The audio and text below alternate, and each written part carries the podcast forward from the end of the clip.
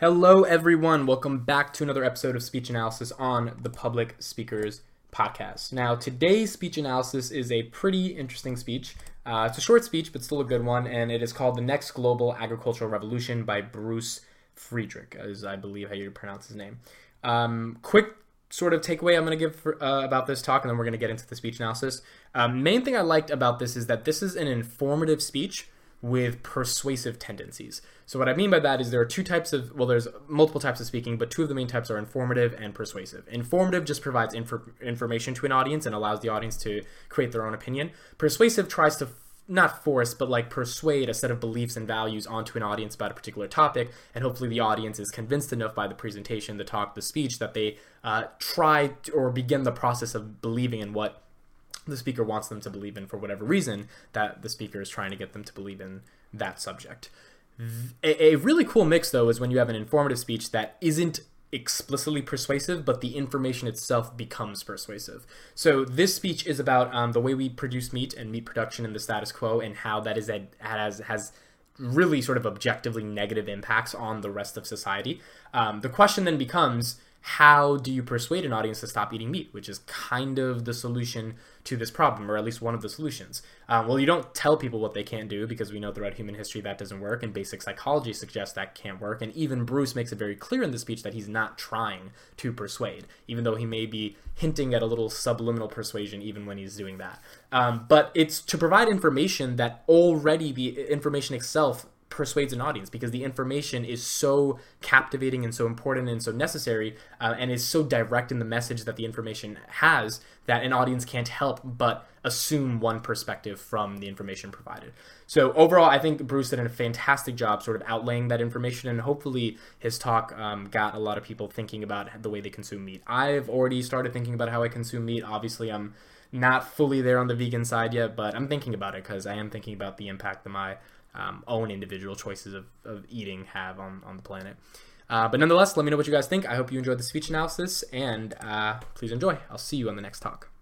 In 2019, humanity received a warning. 30 of the world's leading scientists released the results of a massive three year study into global agriculture and declared that meat production is destroying our planet and jeopardizing global health. One of the study's authors explained that humanity now poses a threat to the stability of the planet. This requires nothing less than a new global agricultural revolution. As somebody who spent the last two decades advocating a shift away from industrial meat production, I wanted to believe that this clarion call was going to make a difference. The thing is, I've seen this sort of thing again and again and again for decades. Okay, so let's talk about this introduction. So, a couple things I like in this introduction. One is that uh, the speaker is introducing a quote based upon a uh, his, historical analysis of, of the meat industry and a current event, which is that for three years, a bunch of scientists came together, they published this report, and they were like, yo, we gotta change how we're eating food. Um, and he gives a quote by the person who um, is, I think, in charge of that study, or like someone really important in this industry. The reason that's important is because introducing a quote can be a super important way to get your audience's attention at the beginning of a public speech. So in this case, it's sort of like a, a quote that's uh, predicting something really bad is going to happen and just saying we need to change from a respected source who's put in the time and effort it takes to understand and analyze um, the industry from all different perspectives. the second thing I think in this is that the speaker then slightly just gave a little I guess like a subtle flex of like who they are, right? So they said for the past two decades, I've been getting, I've been trying to understand the meat industry and agricultural production. So that means for 20 years, this guy who's on stage has been studying what he's talking about. So I think right there it has established a level of ethos and credibility. If you don't know what those things are, I did a bunch of YouTube videos on them, so you can go type in Emeka Kwejo ethos. But in a nutshell, it's a way for you to gain perceptual dominance in the course of a public speech by gaining credibility from your audience that allows them to actually care about what you have to say because they think you're credible enough to say what you're saying. So, in the beginning of the introduction, in the first 50 seconds, I think the speaker did a good job of incorporating both of those elements, a uh, quote and ethos, to begin the process of delivering this public speech. Here's 2018 from the journal Nature, 2017 from Bioscience Journal. 2016 from the National Academy of Sciences. The main point of these studies tends to be climate change, but antibiotic resistance represents just as big of a threat. We are feeding massive doses of antibiotics to farm animals. These antibiotics are then mutating into superbugs that threaten to render antibiotics obsolete within all of our lifetimes. You want to scare? Google the end of working antibiotics. I want to get one thing out of the way. I am not here to tell anybody what to eat. Individual action is great, but antibiotic resistance and climate change, they require more. Okay, so this is actually a really, really important point. Um, I think what he's doing is another way to gain ethos in, in the presentation, right? So he's saying, look, I'm not here um, to. Sorry, just making the focuses right on the camera. Uh, he's saying, I'm not here to make you change the way you eat. And I think this is a really good thing because he's trying to um, preempt the sort of common response that everyone's already having in their head, right? Especially the meat eaters. I'm a meat eater as well.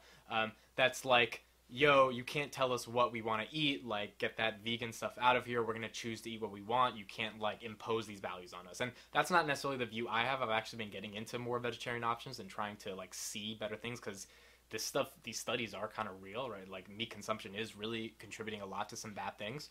But the point is, this is using a refutation method of speaking, which I covered in a YouTube video as well, which is that you're trying to preempt all the potential objections that your audience is already thinking as you're delivering a speech, especially when you're trying to have a persuasive speech, because a persuasive speech requires you to stand on one side of the aisle, right, and have a stance, have an opinion, have an idea about a certain topic. Um, and when you do that, you risk having to deal with the other side, right? It's sort of intrinsic to the idea of having an opinion and trying to persuade people of something that you have to deal with the objection. So right here, he's not saying that the point of my speech is to get you to become vegan or stop eating meat. He's just saying that if you choose to do that, individual action would be awesome. But the goal of me speaking on the stage for five, six minutes is not to transform your entire life. It's to provide you information that potentially, hopefully, persuades you. And the second part of what he said, which is that climate change and antibiotic resistance is collective action, require something more, I think is also very important because it seems like what he's really talking about is governments, right? And like institutions and companies and NGOs and really large organizations comprised of people that make policies and implement uh, ec- implement sort of action items that affect the rest of the world are the ones on a macro level that need to be responsible for dealing with this crisis because individual action simply may not be enough to actually um, overcome these problems. So uh, I think this was a really good part of his speech, just to gain a lot of ethos and try to object to a lot of the reputations that people may already be thinking of. Besides, convincing the world to eat less meat hasn't worked. For 50 years, environmentalists, global health experts, and animal activists have been begging the public to eat less meat. And yet, per capita meat consumption is as high as it's been in recorded history. The average North American last year ate more than 200 pounds of meat, and I didn't eat any, which means somebody out there ate 400 pounds of meat. On our current trajectory, we're going to need to be producing 70 to 100% more meat by 2050. This requires a global solution. What we need to do is we need to produce the meat that people love, but we need to produce it in a whole new way. I've got a couple of ideas. Idea number one let's grow meat from plants. Instead of growing plants, feeding them to animals, and all of that inefficiency, let's grow those plants, let's biomimic meat with them. Let's make plant based meat. Idea number two for actual animal meat, let's grow it directly from cells. Instead of growing live animals, let's grow the cells directly. It takes six weeks to grow a chicken to slaughter weight. Grow the cells directly, you can get that same growth in six days. This is what that looks like at scale. It's your friendly neighborhood meat brewery. I want to make two points about this. The first one is we believe we can do it. In recent years, some companies have been producing meat from plants that consumers cannot distinguish from actual animal meat. And there are now dozens of companies growing actual animal meat directly from cells. This plant based and cell based meat gives consumers everything that they love about meat the taste, the texture, and so on, but with no need for antibiotics and with a fraction of the adverse impact on the climate. And because these two technologies are so much more efficient at production scale, these products will be cheaper. But one quick point about that it's not going to be easy. These plant based companies have spent small fortunes on their burgers, and cell based meat has not yet been commercialized at all. So we're going to need all hands on deck to make these the global meat industry. For starters, we need the present meat industry. We don't want to disrupt the meat industry, we want to transform it. We need their economies of scale, their global supply chain, their marketing expertise, and their massive consumer base.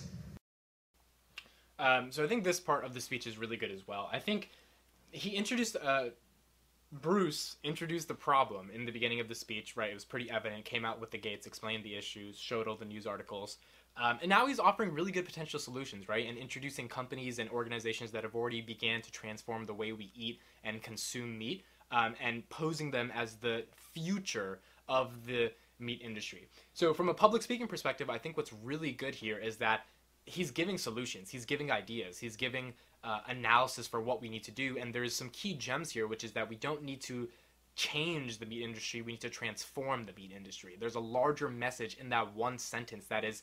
Um, uh, validated with all the examples he's giving and all the so- potential solutions he's showing that are more efficient, better for the environment, and hopefully doesn't have to sacrifice the quality of taste that most people enjoy when they're eating this stuff.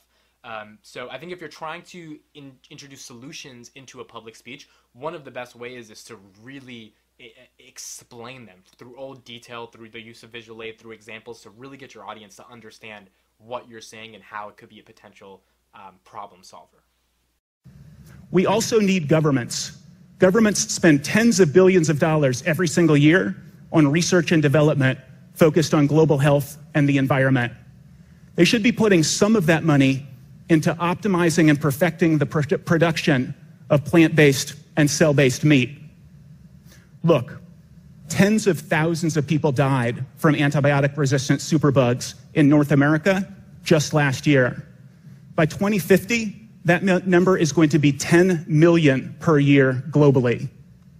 And climate change represents an existential threat to huge portions of our global family including some of the poorest people on the face of the planet.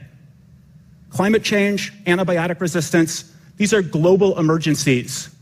Meat production is exacerbating these emergencies on a global scale. But we are not going to decrease meat consumption unless we give consumers alternatives that cost the same or less and that taste the same or better. We have the solution. Let's make meat from plants. Let's grow it directly from cells. It's past time that we mobilize the resources that are necessary to create the next global agricultural revolution. Thank you. Cool. Um, so I really like the end of the speech as well. Um, I think that the end of the speech is an ultimatum on the solution of how we get to this global agricultural revolution, which is um, the ability for us to fundamentally transform the way we understand meat production and to incorporate governments as well to put in a lot of money in research and development to get the economies of scale, get massive consumers to an alternative without just cutting them off cold turkey from meat, because that's obviously not going to work. Um, so I think this speech was really good. I think there's a couple takeaways from this. One, the passion in his voice is very evident. It's someone who has developed, uh, who has spent a lot of time in the industry and um, explained the ethos, or has created the ethos throughout the course of the speech in which the audience, at least myself, is very interested in listening to his perspective given his experience and his general passion for talking about this stuff. And then, second, I think that passion and that ethos translates into a really informative message. So I don't think this speech is necessarily a persuasive speech. I think it's more of an informative speech because he described a problem and described solutions to that problem. There is an element of persuasion in terms of the fear that he's trying to bring to people in terms of the last thing he said about climate change and the millions and thousands of deaths that are happening because of these superbugs. Um, but at the end of the day, he also preempted it with he's the fact that Bruce is not trying to persuade people, right? Because a seven-minute talk is or a five-minute talk is not going to persuade people. It's going to be larger macro level change by institutions, companies, governments, etc. Um, so I think largely this was an informative speech that you should walk away from this knowing about what's going on, what solutions are there, how the world is transforming in regards to meat consumption, and hopefully you're also persuaded because of the um, negative aspects of modern day status quo meat production that you choose to embrace some of those solutions as well. Um, which is a good way, I think, to end this public speech because there's a level of information and that information transcends into persuasion without having it to be directly correlated and sort of feeling as if you're force fed the information that is going to force feed your beliefs about something. Uh, so, yeah, I, I, I like this speech. Um, let me know what you guys think. Leave your thoughts in the comments below please subscribe because we have like no subscribers, but one day we will. Uh, but yeah, anyway, thank you for watching, and I'll see you on the next episode of Speech Analysis.